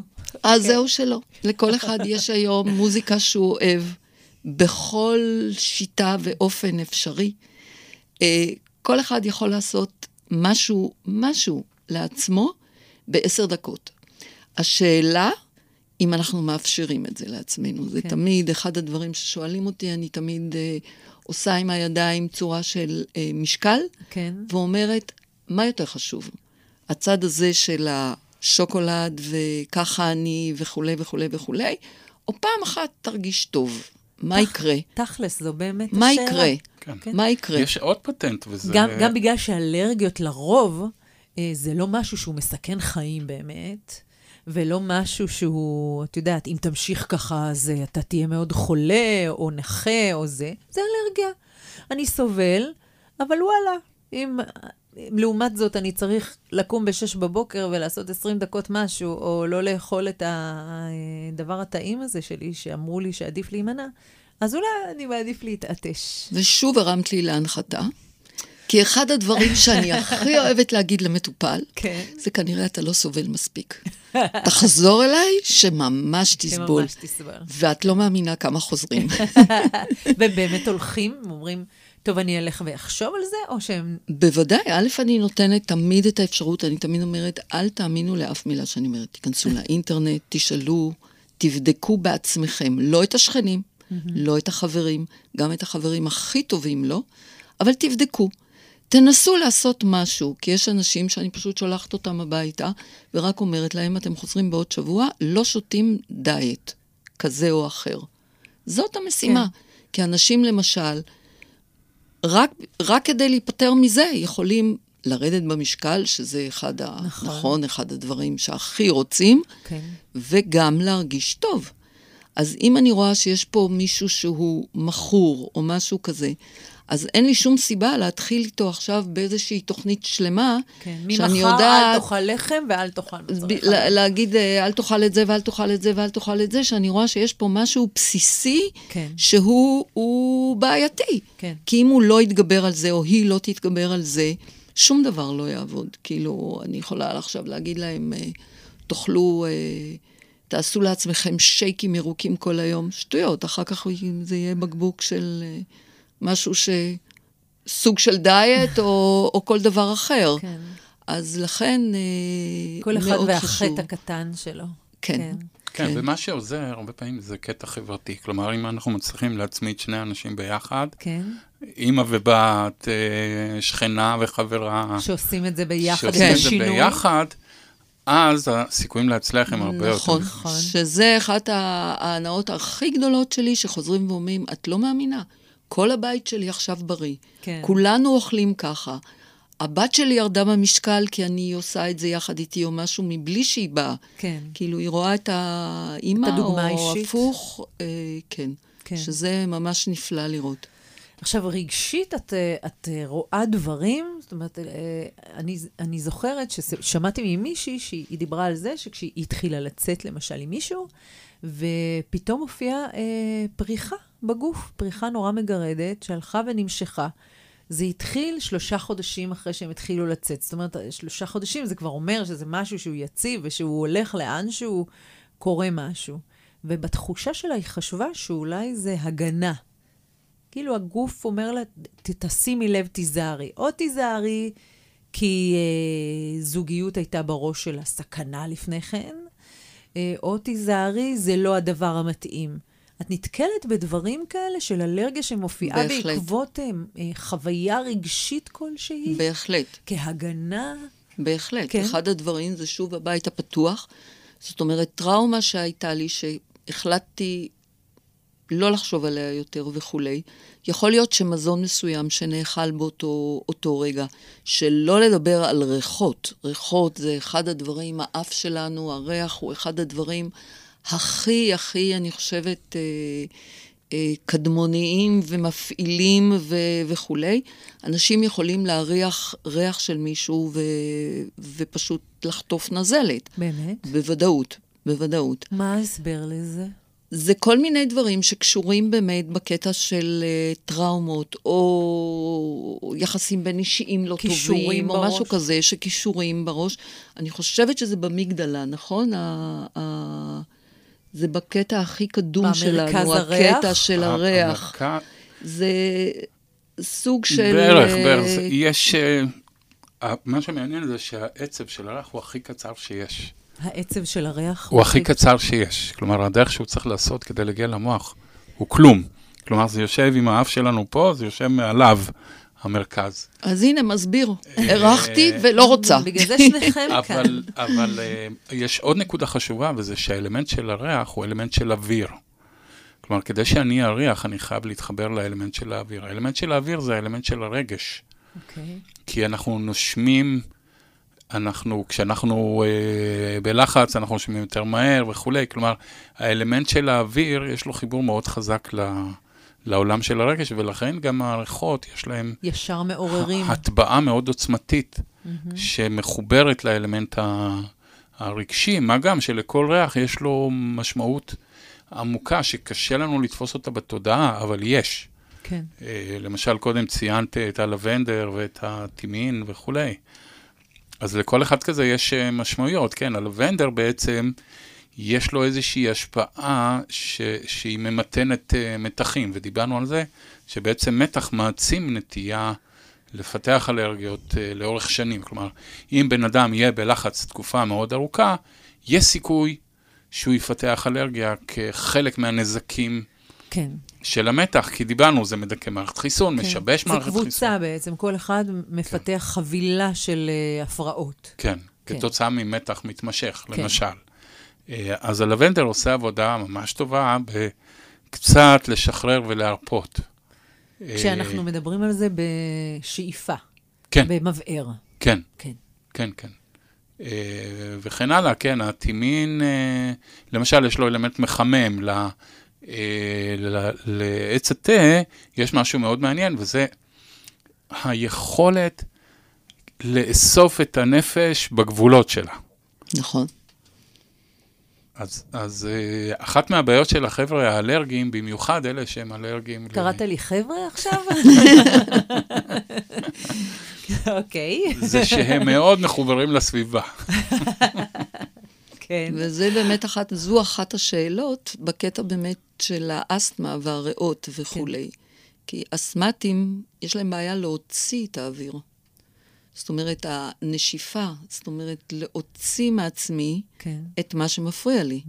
שלא לדבר על לקחת אוויר, שזה אחד הדברים שאני שואלת בסוף, או בצורה מאוד עדינה, זה כמה מקום אתה לוקח ב, בעולם שלך. כמה אוויר באמת את יכולה להכניס. כמה, יש לך, כמה אוויר יש לך במשך היום? אסתמה מתפתחת מאלרגיה? אסתמה יכולה לבוא. מאלרגיה, כן. בהחלט, כן, כן. אפשרי. אוקיי. כן. אבל היא לא מחויבת. כלומר. יש לא אסתמה חובה. יש שהיא- אסתמה אסתמה ויש... כן. יש אסתמה שהטריגר הוא, הוא אלרגיה, ויש אסתמות אחרות. אוקיי. ואני מבינה שלפי הרפואה הסינית, אז אה, כשמופיעה אלרגיה, הרבה פעמים זה מעיד על איזשהו משהו, חולשה עמוקה אה, במערכת, החי... במערכת החיסונית, נכון? זאת אומרת שזה רק המופע של זה בחוץ, אבל על ידי המופע של האלרגיה, אם אה, מתשאלים ואם שואלים ומבררים, אז יש איזו בעיה עמוקה במערכת החיסונית. נכ- זה כן, נכון? שהיא ביטוי של משהו עוד יותר עמוק, שזה הרבה פעמים חולשה של טחול, אה, סטגנציה בכבד. מה זה סטגנציה, רק למי שלא יודע? אה, למשל, הכבד מתואר ברפואה הסינית כאיזשהו איבר שמניע, שמזיז. כן, ואם אני תוקע אותו, אז כאילו כל התנועה נעצרת. אוקיי. עכשיו, ברגע שהתנועה נעצרת, אז דברים מתחילים... תקיעות? כן, סטגנציה כן, כן, תקיעות, תקיעות, כן. אוקיי. ויש אה, המון סיבות, אם זה דרך מזון קלוקל, אם זה למשל להיות מתוסכל, אפילו תסכול מתמשך. תקס, תסכול נפשי. כן, כן. יכול לייצר uh, מצבים של סטגנציה. כן. Uh, ואז משם אתה יכול להגיע לתגובה אלרגית, כן. בסופו של דבר. זאת אומרת... כמובן, לא אצל כולם, כן, כן. אבל אצל חלק מהאנשים, אתה, כשאתה מתשאל אותם, אתה מגלה שיש שם סטגנציה. כן. אז זאת אומרת, אתה יכול לראות אלרגיה, האלרגיה מעידה על חולשה במערכת החיסון, והחולשה במערכת החיסון, אתה מגיע לזה שהיא חולשת כבד או חולשת חול, או... חולשת כליות, יש כל מיני. כן, כן, יש כל מיני, ואז אתה מזהה את זה לפי, ומטפל בהתאם, ויכול אוקיי. לקבל תוצאות יפות. אז אנחנו באמת אה, תכף ניכנס אה, יותר לעומק בטיפול אה, באנשים שיש להם אלרגיות מכל מיני סוגים. מהות החיים, אנחנו מדברים היום על אלרגיה, על אלרגיות, רגשת, אה, כמו שריבי מאוד אה, אהבה את המילה, גם אני. אה, פתרונות בבואם אה, של אנשים אה, שסובלים מאלרגיה, מוטי. מה הדבר כן, הראשון אז- שאתה... אז יש מגוון, קודם כל אנחנו צריכים לזהות מי נמצא מולנו. כן, אה, אז מעבר לנטורפתיה, שתכף ריבי תדבר עליה, יש כל מיני כיוונים. אם אני מזהה שם אלמנט נפשי משמעותי, אז אני יכול ללכת לכמה כיוונים, או לביו-פידבק, למשל אנשים שנמצאים במתח מתמשך, כן. כולל החבר'ה של ההייטק, אה, אנשים שנמצאים ב, בעבודות אה, מאוד אינטנסיביות, כן, או שהריתמוס יום לילה משובש. כן, וזה אנחנו פוגשים די הרבה אצל החבר'ה האלרגיים, שהריתמוס יום לילה משובש אצלם. כן, אה, הם, הם הרבה פעמים ערים בלילה וישנים ביום, ויש שם משהו, כל המחזור של המלטונין וכולי, קצת השתבש להם. אה, אם אני מזהה יותר אה, בעיות, אה, נגיד, של סביבה תעסוקתית, אז זה גם כן משהו. כן, שאפשר לעבוד איתו. וכמובן, החלוקה לטיפוסים, כמו שדיברנו על זה כן. קודם. חם וקר. כן, חם כן. וקר. אז כיווני הטיפול הם מגוונים, זה יכול להיות דרך דיקור סיני, כמו שאמרנו קודם, לעבוד על, על האיברים הללו שהם לא מאוזנים, ותקועים, נכון. כן. אה, זה יכול להיות למשל דרך אה, רפלקסולוגיה, שאני מייצר סוג של הרפיית מתחים והנעת נוזלים אצל אותם, אה, אצל אותם אנשים שאני מזהה אצלם את את הקושי הזה. כן, אה, זה יכול להיות אפילו ברמה של יציבה, כי יש אנשים שנוצר להם לחץ בעמוד השדרה באזורים מסוימים, שיכול לשבש פעילות של הריאות, אה, יכול לייצר רגישות יתר במקומות מסוימים, אפילו בריריות עצמם. אה, ואז כמה לחיצות בגב, והדבר הזה נעלם. וואו. אה, גם אחרי שנים? כן. ואיך אתה יכול לדעת את זה? על פי תשאול של הבן אדם? אני מסתכל איך הוא הולך. אתה רואה, אתה ממש רואה את זה, וואו. כן. אני אה, מוכרחה להגיד שזה ממש ככה, כי היה אצלי מישהו שהוא פשוט היה כנר, כן. ועם תלונות אינסופיות. של והוא אלרגיה? ישב, כן, והוא ישב מולי, וראיתי שהראש שלו נוטה לכיוון הכינור, וואו. שלא היה שם. כן. ופשוט נתתי לו תרגילים. נוחת, נוחת פנטום. כן, נתתי לו תרגילים שהוא היה אמור לעשות אותם uh, מדי יום, וזה פשוט היה פלא פלאים, מה, ש... מה שקרה לו. איזה תרגילים? תרגילי צוואר, מכיוון זאת אומרת, שאני... חוץ מנטורופתיה, יש גם אה, אה, המלצות חוש- שאינן קשורות זה, לתזונה. נ- זה נטורופתיה בעיניי, נטורופתיה זה אורח חיים, זאת אומרת, גם היציבה, כי גם אנשים, ה... כשאנשים שומעים נטורופתיה, הם חושבים אוכל. לא, וגם להפתעתם, הם לא מוכרחים לאכול כל הזמן רק אה. להתחפש לפרות, בדיוק. אז זהו, אני תמיד אמרתי, אנחנו, כשאנחנו נדבר על תזונה, אני אשאל את זה שוב, איך זה יכול להיות שהדברים שהכי לא טעימים הם הכי בריאים? זה נורא נורא מתסכל. אה, כשאמרו לי, אל תאכלי לחם, אז יש מעין אה, תחליפים כאלה מקוסמת וזה, קוראים לזה, במקפיא, בחנות טבע זה נמצא. יש לזה שם, אה, אני לא זוכרת איך קוראים לזה, וזה בוא, לא לחם, זה לא לחם. בגלל זה, כשלא צריך לאכול לחם, לא אוכלים לחם. כן. לא, לחם זה אוכל של, של עצלנים. באמת? בוודאי, אתה בא הביתה, אתה לוקח פרוסת לחם, מורח משהו, וגמרת את האוכל. ובבוקר? ואותו דבר בבוקר.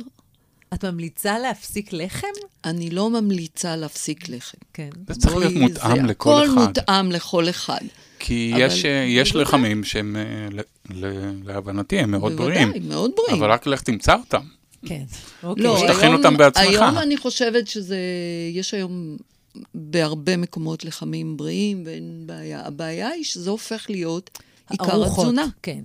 זו הבעיה, את אומרת. נכון. כל העניינים לא של... לאכול כל היום לחם. או, אין לי זמן לחמם עכשיו, לבשל עכשיו, אני אוכל פרוסה נכון, משהו. אני באה הביתה, דבר ראשון, יש פרוסת לחם, אני אקח פרוסת לחם עם משהו, ו... ואז זה מתחיל הלאה. כן, אבל זה פתרון זמין, זה פתרון... כן. לא אידיאלי. אז אמרנו שיש לנו כיוונים שהם באים להרגיע את הנפש, כן. כי יש לזה משמעות. טיפולים, כיו- טיפולים טיפולים. במגע. כן, כן. טיפולים. Uh, לפעמים אפילו uh, זה יכול להגיע עד למצב של היפנוזה, כי אם למשל uh, לאדם מסוים כן. יש סוג של טראומה נסתרת, כשהוא פוגש מזון מסוים, או, או מצב עם ריח מסוים, או אביב, או משהו כזה, לפעמים, אם אנחנו מזהים שיש כן. שם סיפור כזה, אז אפשר לעשות לו טיפול uh, היפנוטי כדי uh, לנטרל את אותה טראומה שיושבת לו בעומק. מעניין. איך אתה יכול לדעת שזה, שזה זה, שיש שם, נסתר שם איזשהו משהו? אה, בהרבה מקרים הוא אומר לי את זה בעצמו. כן? שמה? אני מרגיש ש... שאחרי שקרה זה וזה וזה, פתאום הופיעו אלרגיות. אה, אוקיי, הבנתי. ואז, ואז היפנוזה קלינית בעצם? כן. אה, יכולה... אה, יכולה לתת, לעשות אה, כן. יופי של עבודה במצבים מסוימים שצריך לזהות אותם ולגלות שיש להם איזשהו קשר עם סטרסוגן מסוים. כן, אז זה גם אופציה טיפולית. טיפול ביציבה, כמו שאמרנו, פלדנקרייז, אלכסנדר, כן, אפילו עיסוי, כן. או אפילו כירופרקטיקה, לשחרר חוליות תקועות, כן, לא אוסטאופתיה. חסר. כלומר, יש לנו כאן מגוון של כיוונים טיפוליים, הומאופתיה, הומאופתיה עושה פלאות באלרגיות. כן. אה, יש... אה, אחד מהחומרים שמסתבר שחסרים המון אצל אלרגים זה קוורץ. קוורץ. עכשיו, הקוורץ נמצא בקליפות, בדגנים, בקליפות של הדגן. אה, והיום מי אוכל כמעט סיבים כאלה, מעט יחסית. כן. למרות שזה הולך ומשתפר, אז יוצא בעצם שכמות גדולה של אנשים לא מקבלת מספיק קוורץ. ויח... אז יש תוסף מזון קוורץ? אה, אני בדרך כלל ממליץ להם על ה... לאכול את, הד... את הדגנים האלה, ואני כן. נותן להם את הקוורץ בצורה מדוללת הומאופתית, כדי לעזור להם לספוח את הקוורץ מהמזון בצורה טובה יותר. הבנתי. אבל יש תוספים של אה, קוורץ, בעיקר בנוזלים. כן. שהם- ואיך אתה יודע שלבן אדם חסר קוורץ? זאת אומרת שהאלרגיה הספציפית שלו יכולה להיגרם מ- מחוסר קוורץ. את מזהה למשל חולשה בציפורניים, חולשה בשיער, הבנתי. אה, חולשה באחד מהחושים, כן, כי מה? החושים עצמם עובדים חזק על קוורץ. הבנתי. אה, זאת אומרת, הוא לא. לא מריח טוב, אה, כן, או שהוא אה, שומע יותר מדי. הטעם שלו, הטעמים חזקים, כאלה דברים? כן, כשיש שיבוש, וגם על האור, אם האור לא נקי, לא חלק, לא חי כמו שצריך. כן. אז זו דוגמה. כלומר, יש לנו עוד המון המון המון... מה שעושים בעולם ההוליסטי, מסתכלים על הבן אדם, על. האור שלו, על העיניים שלו, על הציפורניים שלו, על נכון. השיער שלו, על היציבה שלו, כן? על השיניים. על השיניים, אנחנו נעשה תוכנית על שיניים, מה אני מתכננת, משהו. אז יש לי חידה אליכם, תעזרו לי לחשוב בקול רם. סבלתי כל כך הרבה שנים מכל מיני אה, אלרגיות שונות ומשונות, ולא עשיתי שום שינוי אה, יוצא דופן בחודשים האחרונים. התזונה נשארה אותו דבר, הפעילות הגופנית, או, או חוסר הפעילות הגופנית. אה, עד כמה שאפשר להיות בחוסר כשאת אימא לילדים קטנים. אה, שום דבר לא השתנה, ובכל זאת הדברים נעלמו. זה רגשי? זה יכול להיות על רקע רגשי בלבד, ללא שינוי של תזונה או של... אה, תראה, כשאנחנו מסתכלים על ילדים, אז אנחנו רואים שהמון ילדים, יש להם אה, אס, מה שנקרא אסתמה של האור. כן, אטופיק דרמטיטי, וזה נעלם לקראת גיל חמש, שש, שבע, לפעמים שמונה, סוחב עוד טיפה. כן, עכשיו, כשאנחנו מסתכלים ברמות יותר עמוקות, יש תהליך של כניסה לתוך הבית וסגירת חלונות. כן. והתהליך הזה בעצם קורה באופן טבעי גם אם לא עושים כלום. אוקיי. ולכן רוב האלרגיות אצל ילדים חולפות לקראת גיל 5, 6, 7. אוקיי, אה, כולל אלרגיה לבוטנים ולביצים ולדברים כאלה. וואו. אה, ואצל מבוגרים? עכשיו, גם אצל פתאום מבוגרים... הבית אה, משתנה לבד? כן, או שהבן אדם, אם הבן אדם חי קרוב יותר אל עצמו, מחדד את מה שהוא רוצה מהחיים, אז יכול להיות שלזה לבד יעביר אלרגיה? זה יכול לשפר. מהמם. ואנחנו כל שבע שנים משנים פוזיציה בתהליכים נפשיים פנימיים. אוקיי. אה, אז בואי נגיד שאני פוגש גם מצבים הפוכים, שבגיל אה, 42 פתאום מופיעה אלרגיה. אוקיי. או כאלה שפתאום היא נעלמה להם בגיל 42 או 35, פלוס זה- מינוס. כן, פלוס מינוס. בשנים וואלה. האלה. כי אתה זה, אומר, שבע שנים הטובות, האלרגיות, ושבע השנים הלא אלרגיות. כל שבע שנים יכול להיות שינוי בלי שום... זה לא שיכול אה, להיות, יש. יש שינוי, כן, יש מחזוריות. ואז דברים יכולים להיעלם מעצמם, כל מיני הפרעות? כן, כי איזון מסוים, נוצר איזון חדש. אוקיי. עכשיו, אם אותו בן אדם גם קשוב לעצמו ועושה איזושהי עבודה, פנימית, כן. אז, אז האיזון הזה נהיה אפילו עוד יותר מאוזן, מעניין. ו- ומחלות מסוימות נעלמות. הכי קל לראות את זה בילדות, כי באמת, פתאום הילד מגיע לגיל שבע והאסתמה שלו נעלמה כלא הייתה. כן. אבל בגלל זה יש דבר כזה שנקרא אסתמת ילדות, נכון? נכון, כן. בדיוק. שהיא עוברת פשוט. כן. עכשיו, למה היא עוברת? כי הילד... אה, הרי מה, מה מייחד ילד אה, פעוט, נקרא לזה? שהוא מאוד פתוח לעולם. כן. ולאט לאט הוא סוגר. וככל שהוא סוגר את עצמו, אז הוא הופך להיות פחות ופחות רגיש. כן. גם לחומרים, גם לאנשים, גם לתופעות שמקיפות אותו מסביב. אה, ולכן כשהילד הוא ממש תינוק, צריך להיות זהיר יותר. כן. לא לרוץ איתו לכל מיני קניונים ומקומות שהם באמת לא תורמים לו להתפתחות הפנימית שלו. כן. אה, כי אז אנחנו עלולים לקבע את הפתיחות הזו לאורך זמן. אה, לכן צריך לתת לו סביבה פחות או יותר רגועה, כדי שהוא יוכל לעשות את העבודה ולא להציק לו. ואז הוא גם יחלים יותר מהר מכל התופעות ה... כן. הנה, החופש הגדול, בחופש הגדול שעבר, אני עשיתי רשימה של כל הדברים, שאני אקח את הילדים, ולאו דווקא אטרקציות, אבל מקומות מעניינים ללכת אליהם, לצאת מהבית וכולי. היום חוזרים מהקייטנה באחת, נגיד, אחת וחצי, ואנחנו הולכים הביתה ולא, ולא יוצאים ממנו. כי ממש אני, כולנו זקוקים פשוט להיות בבית, זו התחושה, גם הילדים. כן. אני אומרת להם, בואו נצא לטיול עם הכלבים. אז הם עושים לי טובה, לפעמים יוצאים לגינת כלבים או זה, אבל, אה, אבל ממש יש איזה צורך עז פשוט להיות בבית בלי שום דבר מיוחד. הם פה הם משחקים, זה... כן. אז זה. חלק מהריתמוסים שדיברנו כן. עליהם, של לנשום. לשאוף ולנשום, כן. נכון, ו- היום. ו- וזה אולי מסביר את התמונה הזו של איך פתאום האלרגיה נעלמת. כן, זה נס, תדעו לכם. אני כן. מחשיבה את זה כנס, אני מאוד מודה על זה. אה, האם התוכנית סך חלקה התחילה בערך מתי שזה התחיל לך? תקשיבי, תקשיבי, מתי שזה נעלם? אני מיד בודקת את כי זה. יכול מאוד להיות יש מצב שאני- שהקרבה שלך לכל נכון. ההסתכלות האחרת. יש מצב שאני, שימי לב גם שאני לא יודעת אם תשימי לב, אבל אני קובעת את הנושאים של התוכניות על פי מחלות שאני סובלת מהן, או שבמקרה או שלא במקרה. רצית להגיע לאלרגיות בריאה? עובדה שיש לי שיתוף לכל תוכנית. מהות החיים, אה, חזרנו אליכם, אה, אליכם. אה, כאן ברדיו מהות החיים אנחנו מדברים על אלרגיות עם ריבי להב ועם דוקטור מוטי לוי. ריבי, הנטורפתיה והאלרגיות, איך זה, איך אה, מתחילים טיפול באדם שהוא מגיע אליי? חוץ מהתשאול שעליו כבר אה, דיברנו. אז פה באמת אה, התזונה כן. היא הדבר הראשון במעלה. התזונה והשתייה. אנשים, אחת השאלות הראשונות שאני שואלת את האנשים זה כמה מים אתם שותים. וישר יש לי כל מיני, אה, גם זה, גם, גם קפה, גם אה, מיץ, גם... לא, מים. השתייה היא אחד הדברים הכי חשובים שאני יכולה להעיד עליהם בנושא של הטיפול. פשוט, ראשית, בגלל שאנחנו 60-70 אחוז עשויים ממים. ממים, כן. דבר שני, אין כמו מים לנקות פסולת.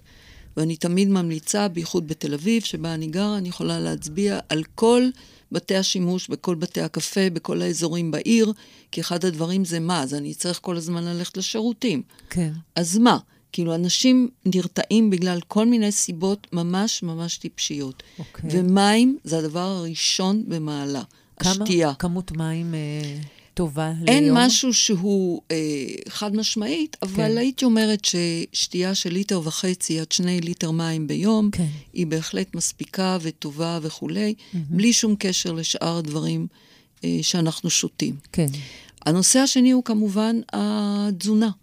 התזונה, יש אה, תזונה שנקראת דיאטת אלימינציה, שזה לא שום דבר שדיאטה, זאת אומרת לא כן. זה, זה פשוט נקרא, זה מונח. כי דיאטה, זה, המילה דיאטה כן, פשוט חרגה בדיוק. מגבולותיה. כן, כן, דיאטה לגמרי. זה לא דבר רע. שבה פשוט אה, זה החלק הקשה, כי לשלושה שבועות ראשונים ממש צריך לעבור לתזונה שבעיקר ירקות. נטולת אוכל. לא, לא. היא בעיקר ירקות. אוקיי. ומעט אורז, שהוא דווקא נחשב, אה, אני ממליצה על אורז בסמטי, גם לא אורז מלא, שלא יכביד על מערכת העיכול. כן. אה, שזה אחד, ממש הדבר הראשון לבריאות. זה בעצם סוג ברגע- של ניקוי, לא? נכון, אפשר לקרוא לזה ככה, אני פשוט שונאת את המילה הזאת כן. של ניקוי, כי זה תמיד אה, מה, מה מנקים לא, בדיוק. זו מילה נהדרת אבל, דווקא. אוהבת. אוקיי, זה סוג של, זה נכון שאם את אה, מטפלת באנשים שיש להם קצת אה, גישה יותר הוליסטית או משהו כזה, אז שאת אומרת ניקוי זה מצוין וכולי. אבל אנשים בדרך כלל אוהבים את המילה דיאטה, זה מתאים גם. אוקיי. אה, כי אז, אה, אה, אז אני גם ארד במשקל, ברור. מן הסתם. מן הסתם, שאוכלים אורז וירקות, אז יורדים כן, במשקל. ואז יש כאלה שאני יכולה לשלוח אותם לדרכם, ואני אומרת להם, רק תתקשרו אם יש בעיה. יש כאלה שאומרים, אני לא, לא אעמוד בזה, כן. אז הם באים אחת לשבוע או אחת לשבועיים, ויש לי סט... להתחזק. כן, זאת אומרת פשוט, ש... פשוט לדבר מוטיבציה. לשיחת כן. מוטיבציה, מתכונים, פתאום רואים שאפשר לבוא הביתה, ואם עשית אה, פעם בשבוע ערימה של קציצות ירקות אפויות, והן נמצאות במקרר, אז במקום להתלפל על לחם, אפשר פשוט להוציא קציצה או שתיים ולאכול, או לחמם שנייה במיקרו, כן. כי בסך הכל, אה, אני חושבת שזה... המאה ה-21 היא נפלאה. כן. עם כל השפע והכל, גם יש מה כיום אה, שנותנת מקומות לנו- בדיוק, לאורז. בדיוק, ו- ורק אפשר לנצל את זה. הבעיה היא שוב הבחירה והוויתור. זה שני הדברים ה- החשובים. בש, בשבוע הראשון שעשיתי את הדבר הזה, בח, לא הפסקתי לבכות. כי זה נראה מנקה כל מיני דברים, זה נכון. וגם הגעתי למסקנה שהמון מאיתנו, לרובנו, יש הפרעות אכילה ברמה כזו או אחרת. זאת אומרת, אנחנו מכורים. מכורים לאוכל. חד זו משמעית. הייתה כמו גמילה לכל דבר ועניין. נכון, חד משמעית, ויש באמת הרבה אנשים שאני, לפי התשאול, כן. אני אומרת להם מראש, שתדעו, אני לא אומרת שזה ככה יהיה, אני לא, לא להפחיד אתכם, אבל יש קטע של מה שנקרא משבר החלמה.